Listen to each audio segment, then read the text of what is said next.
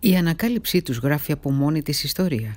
24 μπρούτζινα αγάλματα από την Ετρουσκική και τη Ρωμαϊκή περίοδο σε ένα ιαματικό λιτρό της Ιταλίας έχει προκαλέσει συγκίνηση σε ιστορικούς και αρχαιολόγους. Τις τελευταίες εβδομάδες οι ερευνητές στην περιοχή της Τοσκάνης στο Σαν Κασιάνο Ντιμπάνι ανέσυραν τα εν λόγω αγάλματα, ορισμένα εκ των οποίων είχαν ύψος σχεδόν ένα μέτρο, μέσα στη λάσπη και τα θερμά ιαματικά νερά. Εκεί βρίσκονταν κρυμμένα τα τελευταία 2.000 χρόνια. Επίσης στο ιερό που βρισκόταν κάποτε εκεί εντοπίστηκαν και διάφορα ακόμη αντικείμενα όπως νομίσματα και επιγραφές. Οι συνθήκες για να διατηρηθούν φαίνεται ήταν άριστες.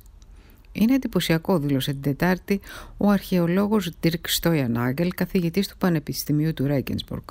Η αρχαιολινική θεότητα Υγεία με ένα φίδι τυλιγμένο γύρω από το μπράτσο της και πλάι της στον Απόλλωνα μαζί με στρατιώτες και παιδιά τα αγάλματα και κυρίως η άριστη κατάσταση στην οποία έχουν διατηρηθεί έχουν ενθουσιάσει τους ειδικούς. Η ανακάλυψη αυτή θα γράψει ιστορία, είπε χαρακτηριστικά ο αρχαιολόγος και υπεύθυνο των ανασκαφών στην περιοχή Τζάκομπο Τάμπολη.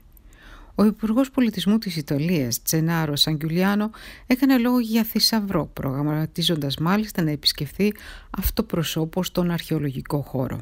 Τα αγάλματα χρονολογούνται μεταξύ Δευτέρου π.Χ. αιώνα και Πρώτου μετά Χριστού αιώνα και εκείνη την εποχή οι Ρωμαίοι προσπαθούσαν να επεκτείνουν την αυτοκρατορία τους, ενώ ο ετρουσκικός πολιτισμός απορροφήθηκε από το ρωμαϊκό. Σύμφωνα με τους ιστορικούς η διαδικασία αυτή ήταν ρευστή και βαθμαία. Αυτό το έβριμα ωστόσο είναι μια θεαματική απεικόνηση αυτής ακριβώς της διαδικασίας για πρώτη φορά στην ιστορία εξηγεί ο Στόιαν Άγγελ.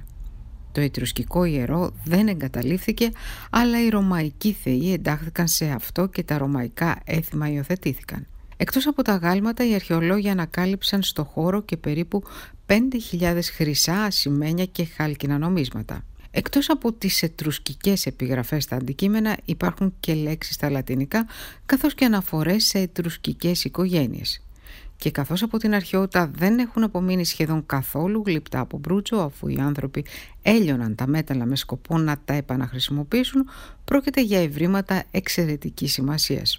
Ο Μάσιμο Οσάνα, πρώην διευθυντής του Μουσείου της Πομπίας και νυν επικεφαλής των κρατικών μουσείων της Ιταλίας, έκανε λόγο για ένα από τα σημαντικότερα μπρούτσινα ευρήματα στην ιστορία της Μεσογείου. Στο πλαίσιο αυτό, ο Οσάνα υπενθύμησε τα μπρούτσινα αγάλματα που βρέθηκαν στο Ιόνιο, τους πολεμιστές του Ριάτσε από τα λίγα εναπομείναντα μπρούτσινα αγάλματα σε φυσικό μέγεθος από την ελληνική αρχαιότητα.